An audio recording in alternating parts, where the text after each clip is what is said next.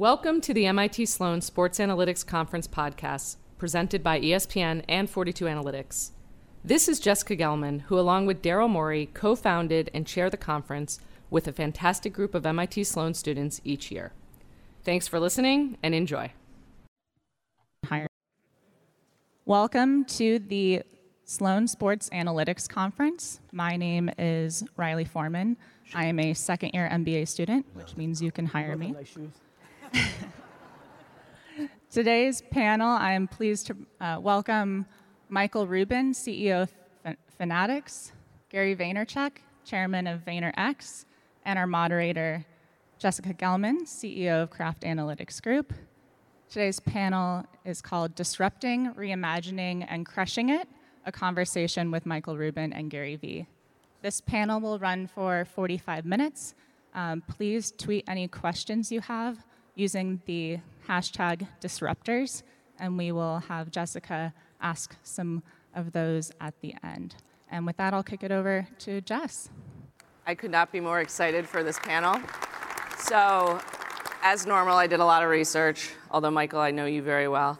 Uh, I'm going to start with Gary Vee uh, just my like the things I've been listening to his books on Audible, um, and he has very little content out there, right? Not a lot of content. Not a hard lot of content. to find. um, serial entrepreneur, tech investor, social media extravaganza. He predicted the influencer economy and then has driven it. He's the author of five bestsellers.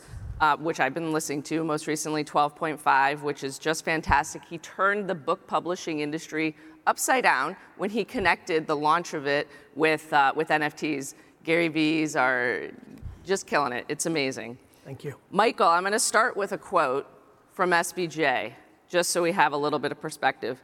Few people over the past 14 months, this was uh, in January of this year, have done more to rethink the traditional ways of doing business and aggressively changing the status quo than Michael Rubin seemingly not just making money for fanatics, but also the partners and, of course, the leagues. You were named as the most influential person in sports this year by SBJ. You're a regular on CNBC. Uh, you've grown Fanatics, scratch it out, 18 billion to 27 billion, announced yesterday, leaked yesterday. And you're focused on evolving the leading e-commerce company to the leading sports digital company. So let's get started. You guys are so impactful. I love it. I want to talk about how you two got started. Um, during, well, got started with your Candy Digital and that concept. So during the pandemic, you co founded and collaborated on the All In Challenge, which raised over $60 million for charity by auctioning off experiences with, with celebrities. How did working together on All In lead to Candy Digital? Okay, so you know, from my perspective, Gary is always someone who's like 17 steps ahead, and you know, this could be the first time I'm really giving him uh, public credit for it. But the whole trading card idea that Fanatics, you know, has built a pretty big business around came from Gary hitting me over the head about 17,000 times, saying um, you need to be in trading cards. It's, it's the, next big asset class. This is going to be gigantic. And when we did um, the All In Challenge together, Gary was talking to me about kind of you know, where the NFT market could head. So Gary's a guy who I always value that I have in my kind of orbit of seeing trends first, recognizing big opportunities.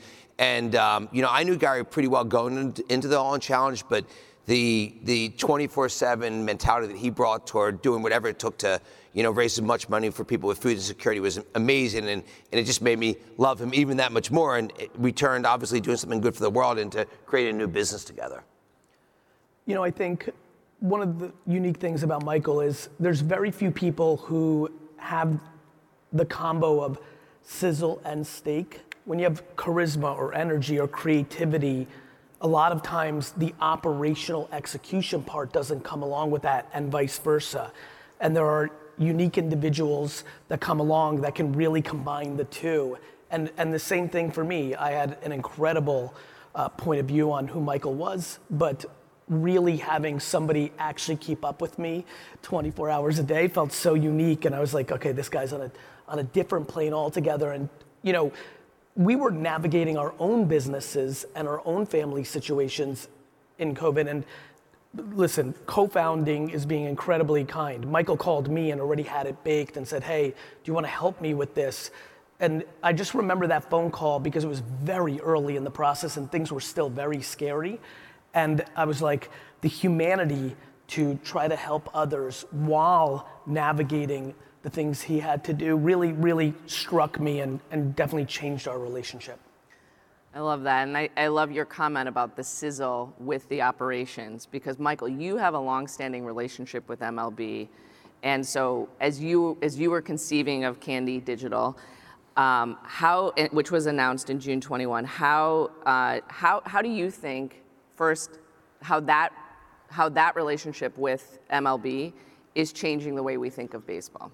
Well, first, I think you know relationships are everything, and you know in business you need to have both great strategy um, and great relationships to make that strategy happen. So, you know, we work with today close to a thousand um, sports properties globally, and, and you know, baseball is an incredible partnership. And I think, you know, what we saw was an amazing. You know, I think what Gary saw and what Gary helped me see, quite honestly, was an amazing, um, you know, long-term opportunity, but also one that would go through a lot of changes. And so when we spoke to baseball, the conversation was really about how do we build this the right way for the fan long term. And I think, you know, the NFT market really started really around the crypto community. And what, you know, Gary helped me understand, and I think what we understood early was it was not only about the crypto community, but it's really about how do we get billions of sports fans to engage with NFTs and, you know, really engage with, with, with, with incredible content that, that all the sports properties possess long term. And so baseball really wanted to build it the right way. And what was terrific about the way we started the business, they said, look, we want to do this with you.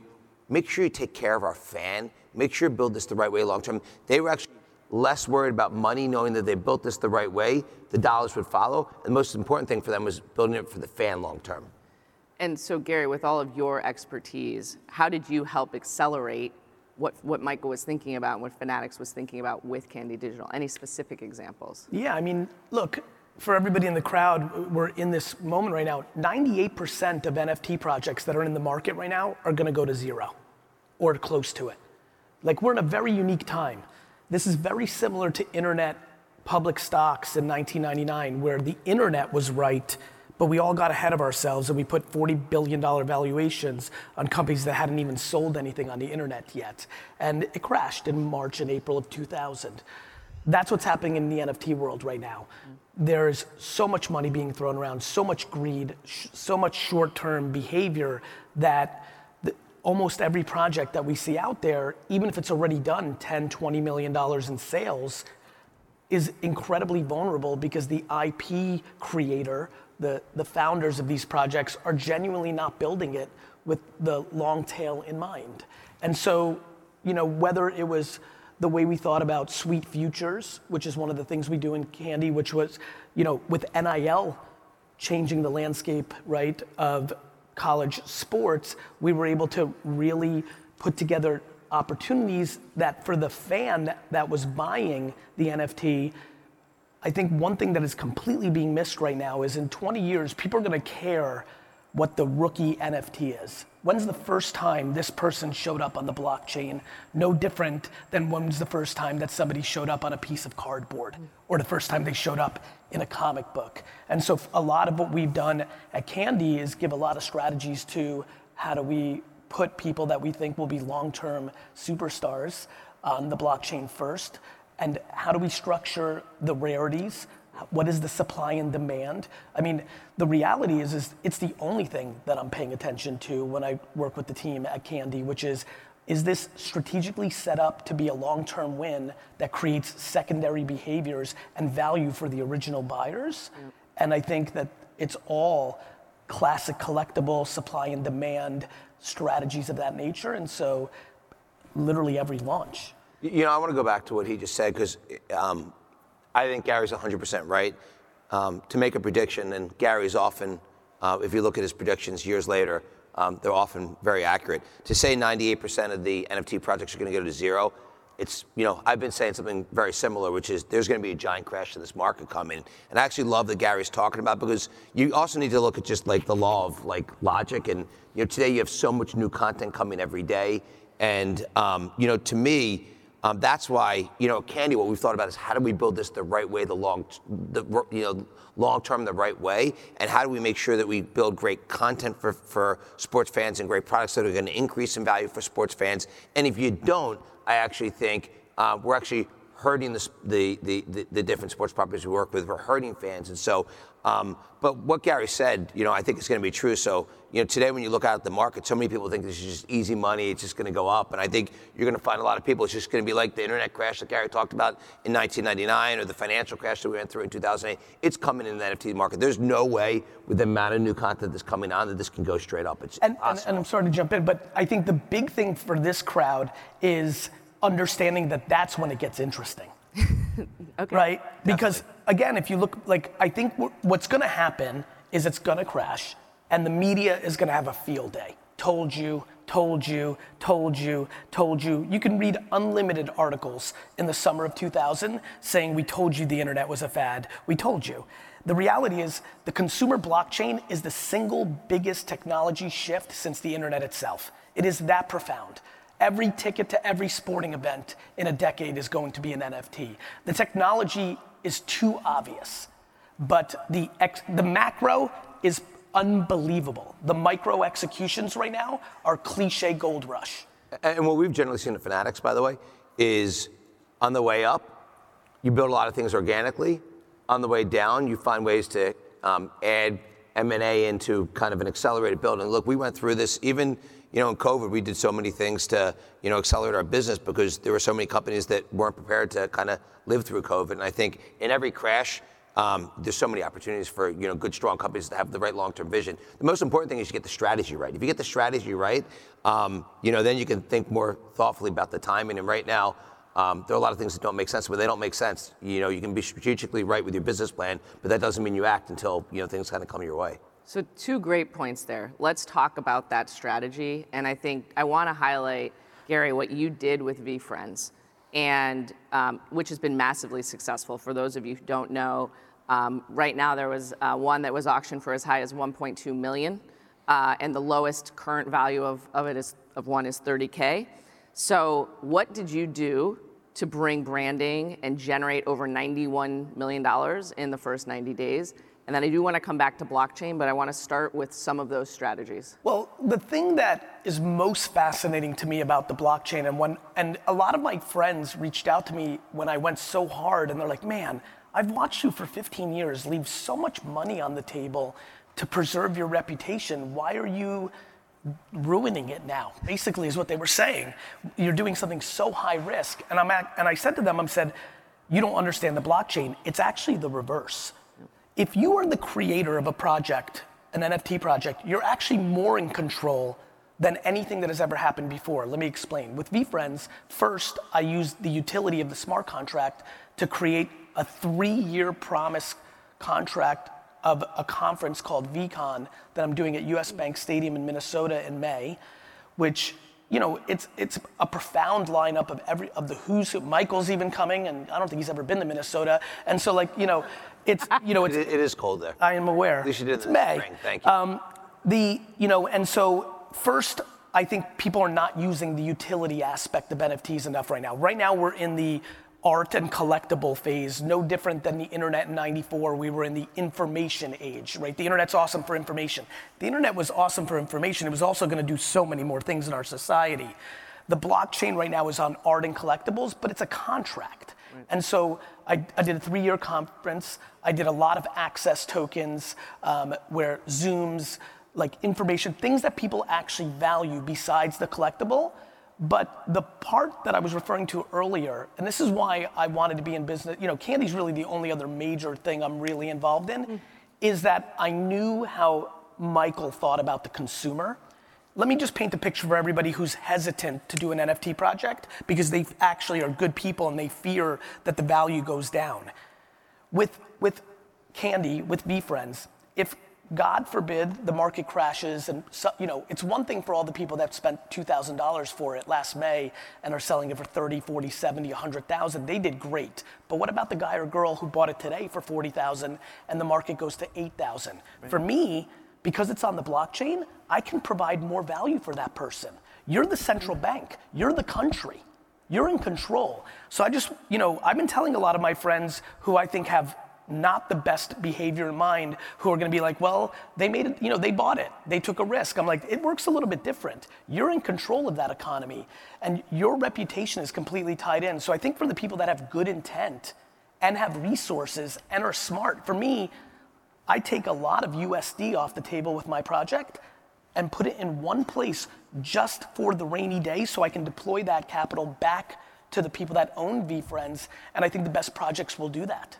And you, just for the audience, you use the word utility. Yes. And that means that there's something of value that you're creating that is going with the NFT. So access or the sporting ticket is the ticket, but the but the utility is getting into the venue. But exactly. God willing, somebody drops 100 points that night and, and ties Wilt Chamberlain, that becomes an instant asset. Right. And even when you, when, you, when you take that to Candy, and Gary, Gary has had huge influence to the products that are created at Candy.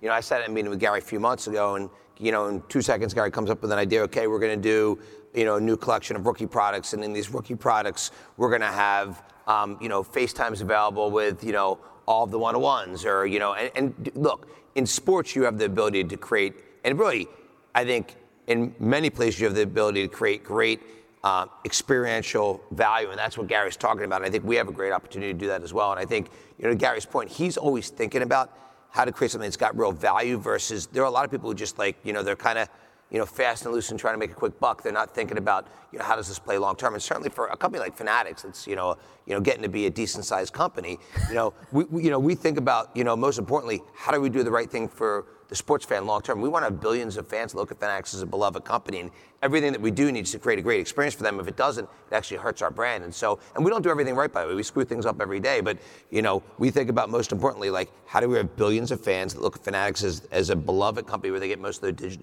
digital products from us. And so, you know, with Candy, we need to create you know not only great product, but we need to figure out all the things we can do to enhance that product. And you have to think long term. For all the people that are deeper into this space, you go into the discords where these communities live with these projects, every day everyone's like, what about the floor price? Make the floor price go up. Everyone is such a day trader right now. I see a lot of founders succumbing to the energy of their Discord. Their Discord isn't a community. Their Discord are day traders who want to make a quick dollar.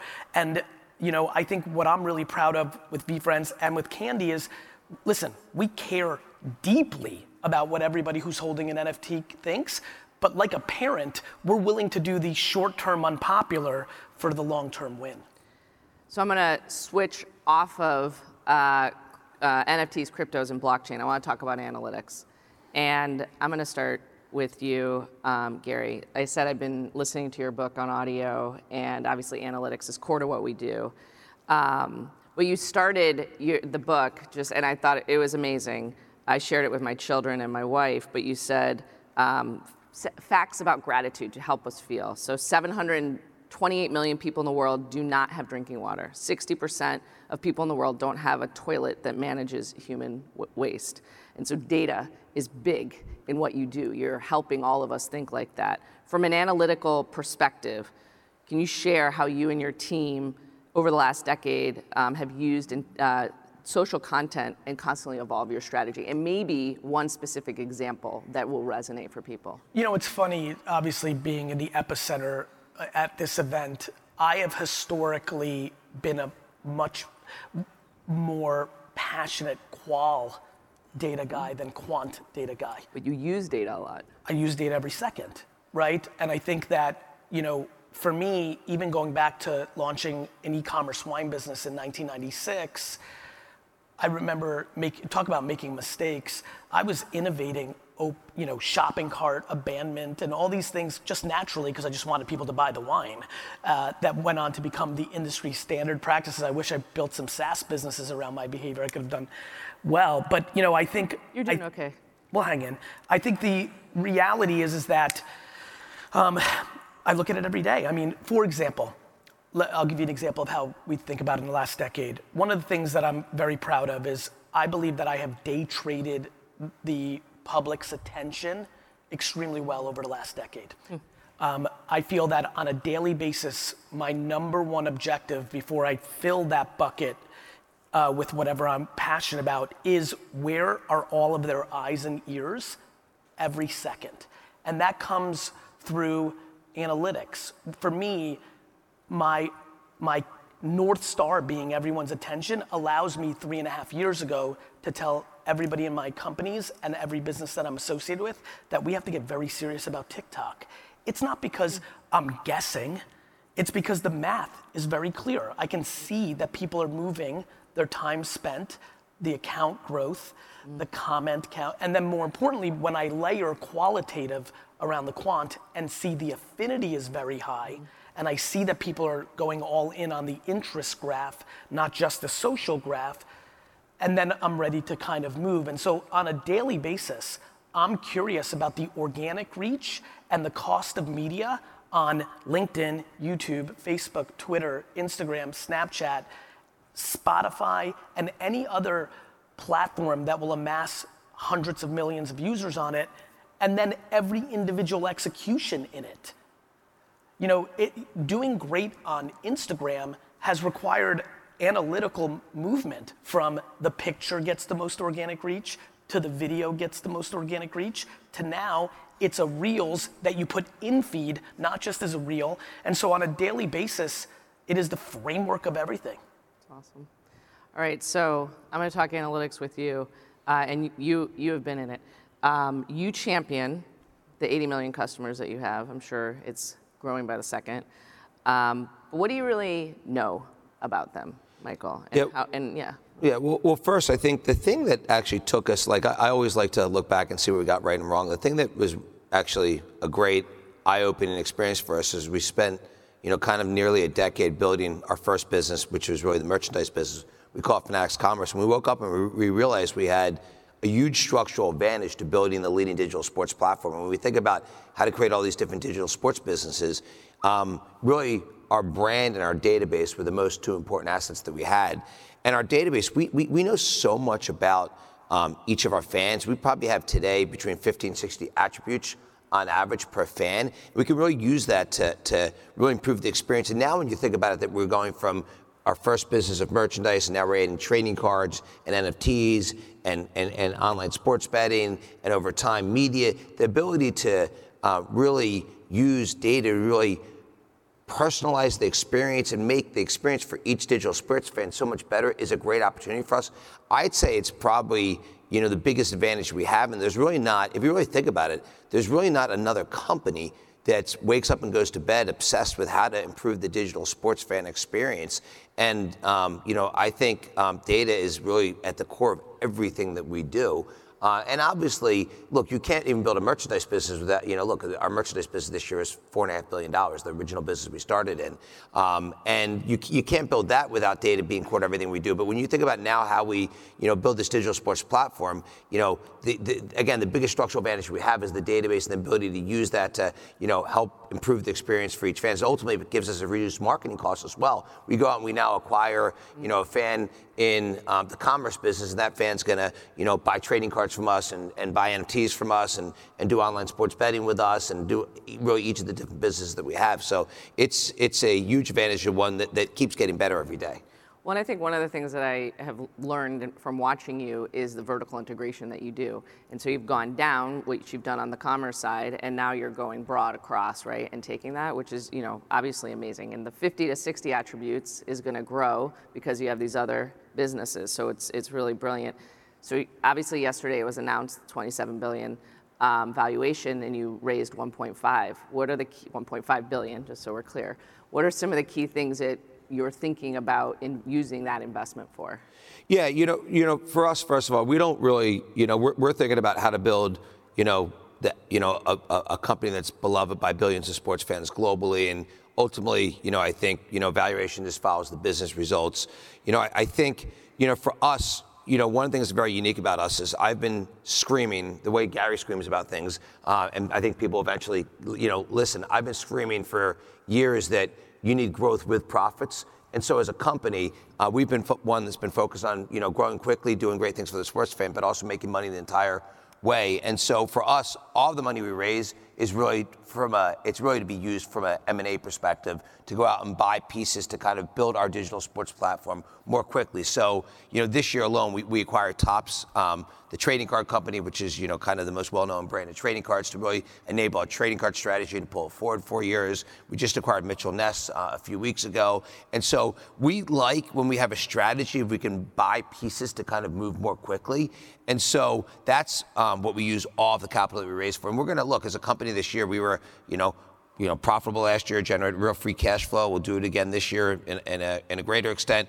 But all of that money gets invested either in how do we enhance the fan experience globally, or how do we, you know, kind of buy capabilities to do the same thing? I love it. All right, we're going to switch a little bit to personal brand. You guys both have pretty big personal brands. Gary, you're the master of it. So, uh, how do you assess Michael's personal brand? Where, where def- that's definitely pretty screwed up for sure. Where is Gary, Gary's responsible for everything I've ever done wrong for sure. Where, um, where is he strong and where can he improve? I, I think Michael's greatest strength is his self deprecation. I, I, think if you look at his content, there's a lot to make fun of me about. When he shares like videos of him playing basketball, um, that just sets the world on fire. There's, there's. Well, Guy, you should tell everyone the big idea you just pitched me on just about 15 minutes ago. I, I told Michael, I, I, so I'm a big believer that um, nostalgia is incredibly underpriced, and so for a long time, especially with the emergence of betting, uh, I've long thought that there was an opportunity for an OTT to come out called the Prop Network, where you would establish these uh, environments. I said to Michael backstage, I said, imagine how many people would tune into a pay-per-view of Magic Johnson versus Larry Bird, and there was betting dynamics on top of it. Well, that's not what you started. You said. I know. I'm about to get okay. there.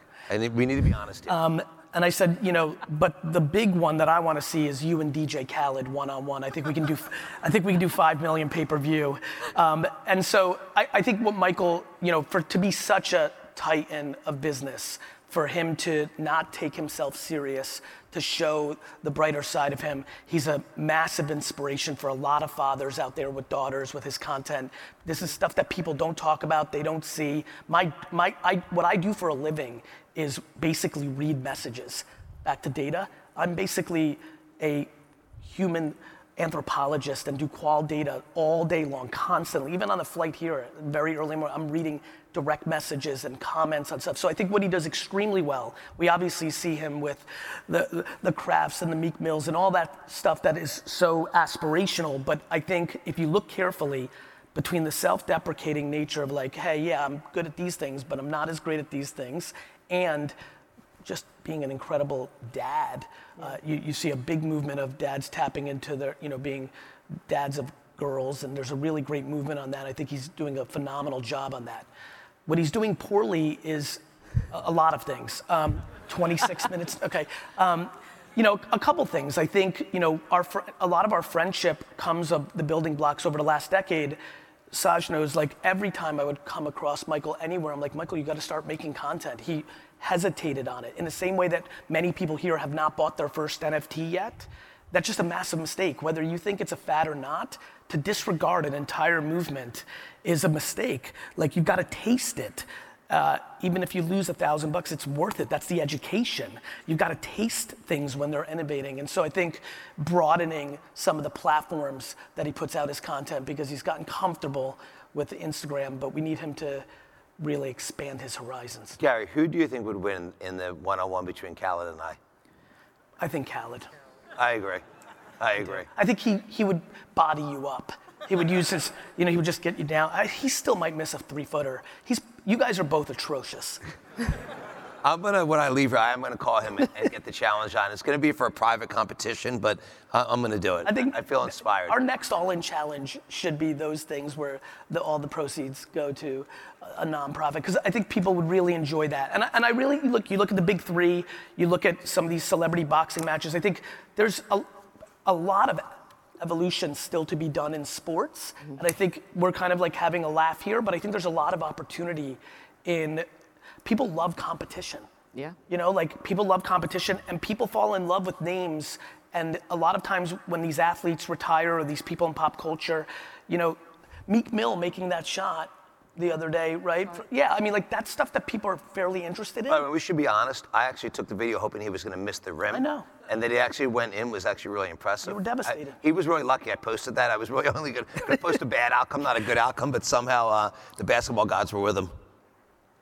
I, I mean, I, I love the banter so much, and I mean, that's pretty good advice. I enjoy your content. I think I'm personally like the dancing the most, uh, but you have a good, uh, some good coaching before that competition. Um, so if you guys are thinking about the influence that you could have and potentially, um, you know, raising more funds as your brand, your brand is amazing, obviously, and you understand how to do it. Great advice. What do you think um, Michael, as your brand continues to, to rise in your awareness, what are the areas that you're most passionate about in terms of continuing to influence? Yeah. So, so the first thing, I just want to go back for a second because I think this is kind of a good. Just everyone thinks differently. Gary consistently. I, I love to have people around me that I learn and grow from. It's like the big thing I always say. Like I barely. I think people know this about my story, but I barely met at high school. I didn't go to college, so all of my learning goes from getting, um, you know, just you know, a diverse group of friends that, you know, you can learn from, and, and we all learn from each other. You know, sitting in the front rows, Robert Kraft, who, you know, I consider to be my younger and uh, more, more, less responsible brother. And, you know, I learn, I learn from Robert every day, and Gary, I learn from you. But Gary's always been, he's always been, um, you know, ahead of me in a lot of things. He talked to me about trading cards years before we got into the business. He talked to me about NFTs before we got into the business. For years, he harassed me to go on social media, like literally harassed me. I mean, there wasn't a meeting where he didn't scream at me about why I'm an idiot and I should need to be on social media. It took me probably four or five years later than what he told me to do. But the interesting thing is one thing I believe, I actually really don't think, and people could say this is bullshit, but I'm just giving it to you straight because that's my personality. I don't think about building my brand. I just do what's comfortable, what feels right to me. And to me, that's the test I need to put things through. So there are a lot of things that, that people may say, hey, you should do this, but it just doesn't feel natural. It doesn't feel authentic. And what the things that I post are things that I want to promote what we're doing with the Reform Alliance criminal justice organization we're building, or I want to, you know, promote something that, that you know, Daryl Morey is doing with the Sixers, or that, you know, we're doing with the basketball team, or I want to promote something we're doing at Fanatics, or I want to make fun of myself, because actually I do like making fun of myself, and it's very easy to do, and there's moments every day, day to do that with her. You know, I want to make fun of my daughter, or just have fun with her. So, like, I really put, you know, I kind of, the things I show are things that really feel authentic to me, and I don't like to ever push the envelope, and I th- sometimes think for me, less is more. Um, I also know I look at a guy like Gary, and one of the things you know I love so much about him is he's so motivational to everybody, and his energy is it, it, it just he, he he pulls everyone with him, and that's a great thing. And you know I think you know we have a lot of similar traits, but we're also very different. I'm you know I kind of you know I motivate people in a different way, and he motivates people in a different way. But I think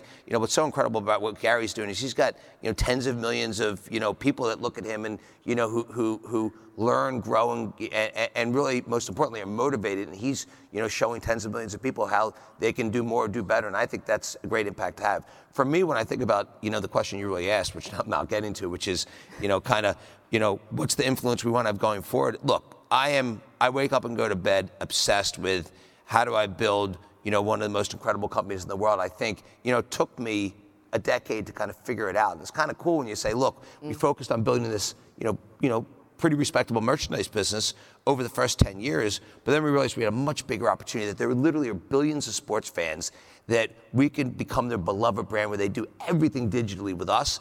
And so for me, you know, I am 100% locked into doing that. And anything I do, really, you know, I want to support that initiative and that, you know, kind of drive and, and, and that opportunity. And, you know, everything else around it is just things that maybe I'm passionate about personally. I mean, you both are very inspiring. I mean, I've mentioned 12 and a half multiple times. It, I mean, it really is, it's really, it's a great, it's a great listen or read, but I've been listening to it. So, um, so thank you. Does he read it himself in the in the in the book? Yeah. At what speed is, is it? Like a three minute listen because he does the whole book No, in no, three no. minutes? What, well, what I like about it is that he'll, he'll say, okay, I'm going to go off script because I wrote this three months ago. I mean, it's This, great. this goes back to day trading attention, right? Like things change every day. Yeah. And so I love doing the audiobook because I do get to do the remix. Yeah, it's, it's, it's great. So uh, we're going to switch to gambling now. Uh, Michael, you mentioned during the Super Bowl that you could, you believe you can be the number one player in the space within 10 years, um, and you're currently not in that business. So that's a bold statement.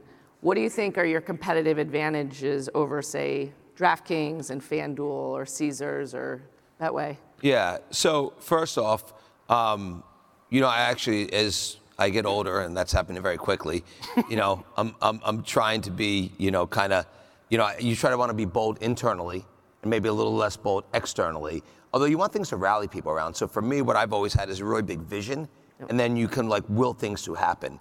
And if there's like the number one thing about my personality is people always tell me this can't be done, this won't happen. And I think that's like complete bullshit.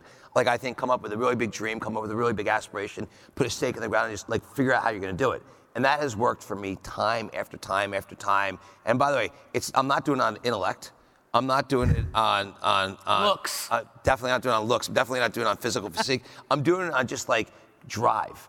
And so, you know, to me, when you look at you know Fanatics and building this digital sports platform, you look and say today we've built you know a nice and fast-growing business in our original you know model, you know Fanatics Commerce, and we've now just come and you know we're, we're now kind of building the trading card business pretty aggressively, and now the NFT business. And you look and say, does online sports betting fit into the digital sports platform of Fanatics? I think 100% of people look at that and say, yes, this is like a perfect strategic fit.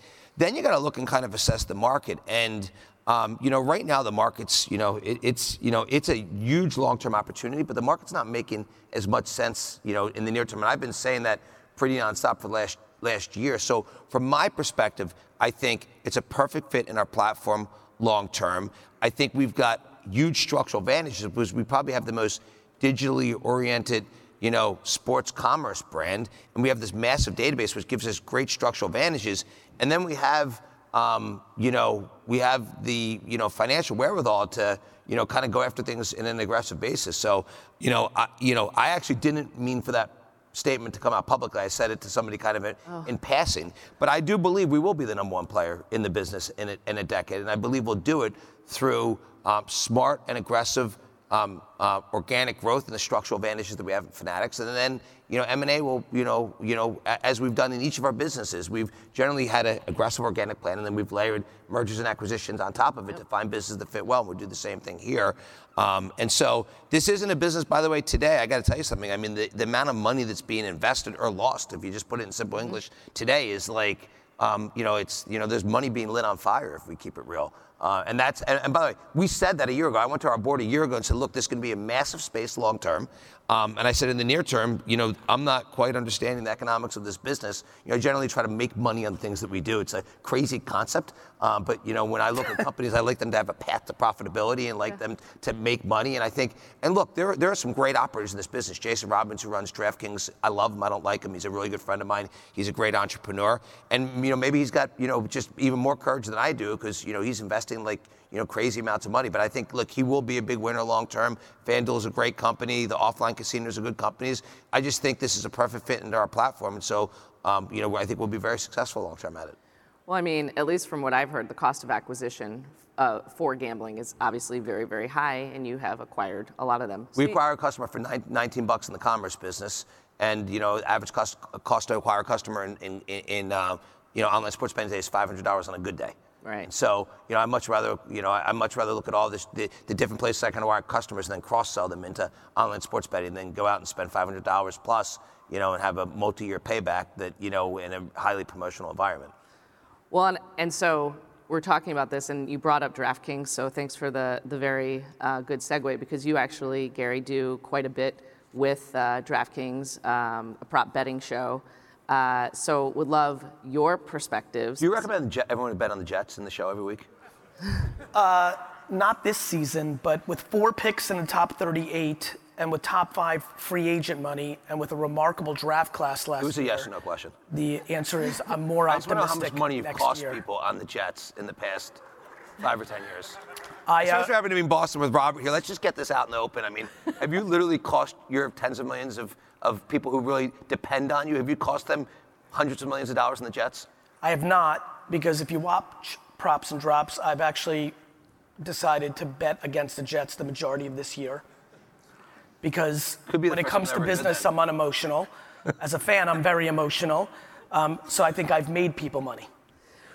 Just had to get that out. there. All right, so yeah, so get you're, back on track. you're giving him a hard time on the Jets. Okay, we get it. Um, You know what's happening with that, though. You have to understand why it's so remarkable to be a Jets fan. Because You learned to lose. No, because I think, you know, it's very similar to the framework that you just said. For someone not to think that they're going to be the biggest player in the business that they're going after in a decade means they've lost before they've started. Like, why wouldn't you? It's one thing for the fans in the crowd to think something. What do you think? I think one of the great things about having real ambition, like the amount of Super Bowls I'm going to win when I buy the Jets, are going to come directly from jokes like this on stage. These are chips on shoulders. Chips on fucking shoulders Gary, matter. Gary, I just want to say, get one thing out there. I will bet on you for everything other than winning Super Bowls over, over the Krafts and the Patriots. Sorry, buddy. I am going to win Super Bowls when I buy the Jets, and I'm going to play this clip, and I'm going to end it with "fuck you, Michael Rubin." well, we should have a good wager that goes before one of us is uh, not on this planet. We'll see. Listen, if you- modern if you deliver. technology, like I'm, I've got 60 more years of damage. That's fair. All right, well, let's get back to Yes. DraftKings. So, why did you want to get We- we involved? were talking- There's a bet on DraftKings right now. Will Gary win multiple Super Bowls? while- That's a while he's great on this idea. Planet? All right. That's how you should launch your platform. Perfect. Will you promote it for me? 100%. Okay, great. Okay, why did you get? I'm gonna just. DraftKings hired Vayner. cat- hold- so wait. my my my agency VaynerMedia, Yep. back to like the way we both think and probably why we have friendship is. When I started VaynerMedia 13 years ago, I was coming from the wine retail business. And I looked at Madison Avenue and I said, my God, these guys and girls have this all wrong. They are completely obsessed with potential reach and uh, just delusion of where the internet is about to take us. And so I saw an opportunity to create a business. And over the last 13 years, we've built the largest independent agency in the world. And that is just facts. And so DraftKings rightly decided to hire VaynerMedia for marketing, and you know, and then you know, to to Michael's point, that crew, those founders, they're just good guys. You know, like Great guys. Jason really knows his stuff, and Kalish and I really hit it off because he loves to collect stuff, and I, I you know, we, we started talking through the business about collecting cards and things of that nature, and then he got very excited about the NFT space, and we just decided to do a podcast. Okay, so then, you know, based on everything in your experiences Yes. in growing uh, properties, what is your advice to Jason or Amy Howe at FanDuel on how to think about fanatics coming into this space? they should be concerned because the the reality is anytime you have a like I have the most confidence that I'm going to build the best XYZ always, but to be delirious and not understand the competitive landscape is also a uh, a dangerous strategy. And so I think I believe that what Michael is doing is the preview to what many great operators are going to do over the next 20 years because the way technology is today, it makes all the sense in the world to go vertical and horizontal if you are capable.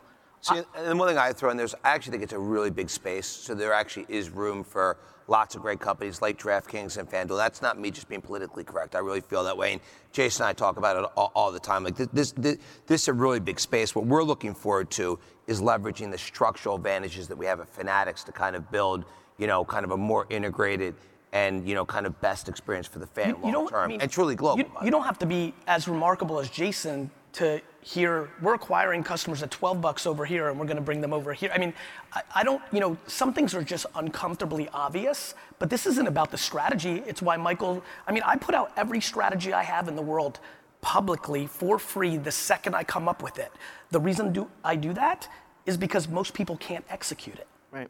So, by the way, and that takes courage, and it's funny. Mm. I, we, we come from the same mold from that perspective. I often say what I'm going to do, and I'm not worried about it because I think we're uniquely positioned to do it. And by the way, sometimes that's wrong, and you Yeah. put your foot in your mouth, and you say, "God, I wish I would have kept my mouth Yeah, shut." absolutely. But, you know, 99% of the time, I'm willing to tell people, "Here's exactly what we're going to do, and here's our script." And you know, we feel based on the unique, you know, position of fanatics, you know, we can do this better for the sports fan, and so other people don't have that, you know, kind of inherent advantages that we have.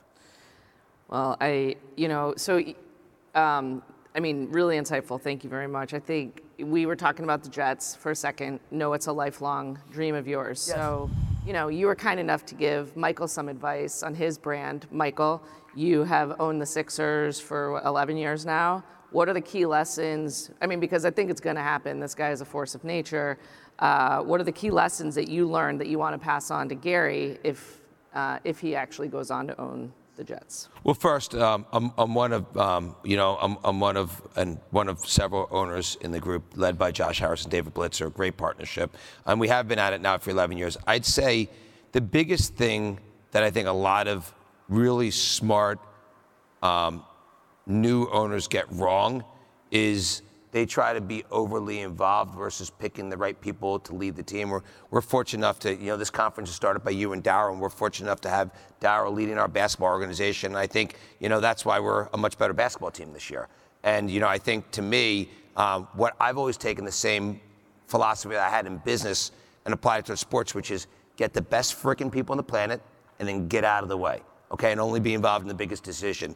And Daryl will say, he'll call me, he'll tell me about some something about some player I've never heard of, or something. I'm like, Daryl, I don't care. Don't even. I, why, why are you telling me this? Because I only care about the big things. What do I care about? I care about having Daryl leading basketball. I care about having Doc as a coach. I care about having Tad Brown as our CEO, and I care about having you know ownership stay out of the way, other than on the biggest and most strategic decisions. I think that's how you win. And that's actually not what a lot of new owners do. I, and, and I see a lot of new owners, you know, they're super smart, like Gary said, they get in there, they want to be in the draft room and they want to be, you know, dictating everything that happens. And you know what they do? They generally screw it up. Um, so, you know, I'd say if you're actually fortunate enough one day to, um, you know, own the Jets, I'd say the biggest thing you want to do is pick the best people, be supportive of them, and not, you know, you know, try to do their jobs for them because it never works. And the history of people trying to do the jobs of the people that you know, they should be getting the best people to do it. It, it never works out. My, my strategy is when I buy the team, I'm gonna, I'm gonna Be honest. Be honest I'm, right now. I'm gonna be the 'Cause this be GM, the head coach, and the starting wide receiver. Perfect. No, I think I honestly, I think. Would you listen? Yeah, I mean, by the way, I'm actually more comfortable in that zone as well. Obviously, you know, when you're as passionate, you know, I haven't missed a play of a New York Jets game live, no DVR bullshit since 1982. Wow. So this is like foundational for me. I was born in the former Soviet Union. I would argue that Jets football was my kind of like American moment. Yeah. It's a very big part of my life. So the discipline required to do exactly what Michael's saying, which is 100% the right blueprint. I promised my brother AJ, who's 11 years younger than me and is going to absolutely be on this journey with me. I said, listen, I'm going to do all that, everything he just said. But I said, but the one thing I'm going to need is I'm still going to need to be able to pick the seventh round pick. I'm, I'm keeping that. Yeah. Now, the, the, the one thing I, I will tell you is, is um, sports needs owners like Gary Yeah. because that's the next generation. And for me, I'm actually going to a different place in my life. People ask me all the time. I actually, I'm 100% focused on Fanatics. I will not be, you know, you know, for me, my only involvement is, is the Sixers. I will not be doing anything incremental um, for probably the next several decades, if it ever again in my life. Wow. I'm 100% locked into making Fanatics, you know, the most incredible digital sports platform in the world, and I don't want any distractions from that.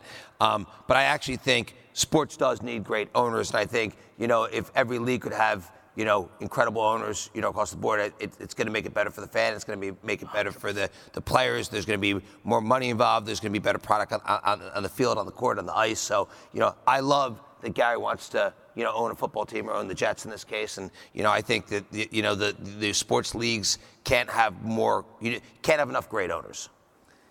Well, so I think what you're saying is the Jets need an owner. No, I'm not saying that at all. Um, I'm just, I'm just saying, I'm just saying that, that I think Gary would be a good owner of a sports team. All right. Well, uh, one Don't of the get me in trouble like that. I know what I was just kidding. Um, It's a good try, though. Uh, thanks. Oh, one of uh, one of the things that I admire about both of you is um, that you have started so many different businesses and in so many different verticals. And so I'd love to get a little bit of perspective. Of what is the difference between being a serial entrepreneur versus a one-hit wonder? uh, talent. like that's just real life. Like I think you know, first of all, being a one-hit wonder is something that should be cheered more often. I've had interactions with a lot of people who've only had one big business win or only had one hit record. Like that's hard. That's hard. I'm on a board of a company yesterday. And we were talking about a situation, and the outcome might not be as great, but the outcome is a 0.0001% success. So I think talent is one. I also think it's DNA. I think Michael gave you a really interesting insight to why things work for him as an entrepreneur around his content. He said, I can only do things that feel comfortable. I have so many friends who've accomplished so much more financially in business world who always tell me that I do too many things, that I'm doing too many things. You are. And, and, and I say to them, that's great if your KPI is to maximize your financial output. My KPI is to, to maximize my happiness.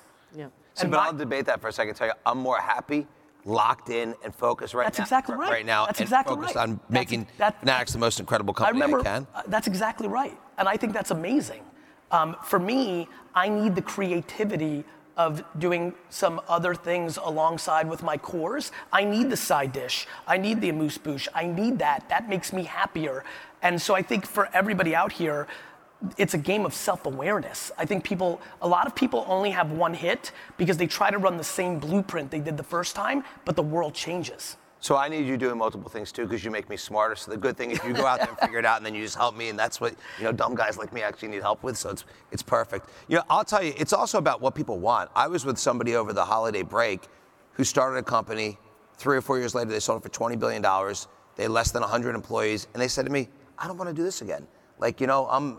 I'm thrilled with what I'm doing. So, you know, for me, I'm going to work my ass off every day until I die because I have fun. That's what I'm Same. passionate about. I wake up, I go to bed, I'm excited, I love the action. I don't know what I'd do if I didn't have it. Like I would literally like I would be like looking at my phone waiting for action. Now you know, now I wake up and go to bed exhausted every day because I have too much action. So, you know, it's all about how you're wired. I mean, y- 100%. you know, there are people, you know, some people you know, money is a main objective. I don't even care about money. I care about like Winning. competing, competing, winning, 100%. Yeah, having fun, learning. And you, know, by the way, if you do care about money, it will always follow if you care about those things. If your main objective is like, I want to learn, I want to grow, I want to compete, you know, Innovate. yeah, you want to innovate, all of that together. The money does always follow, but I don't care about it at all. I just care about like maximizing every minute of every day.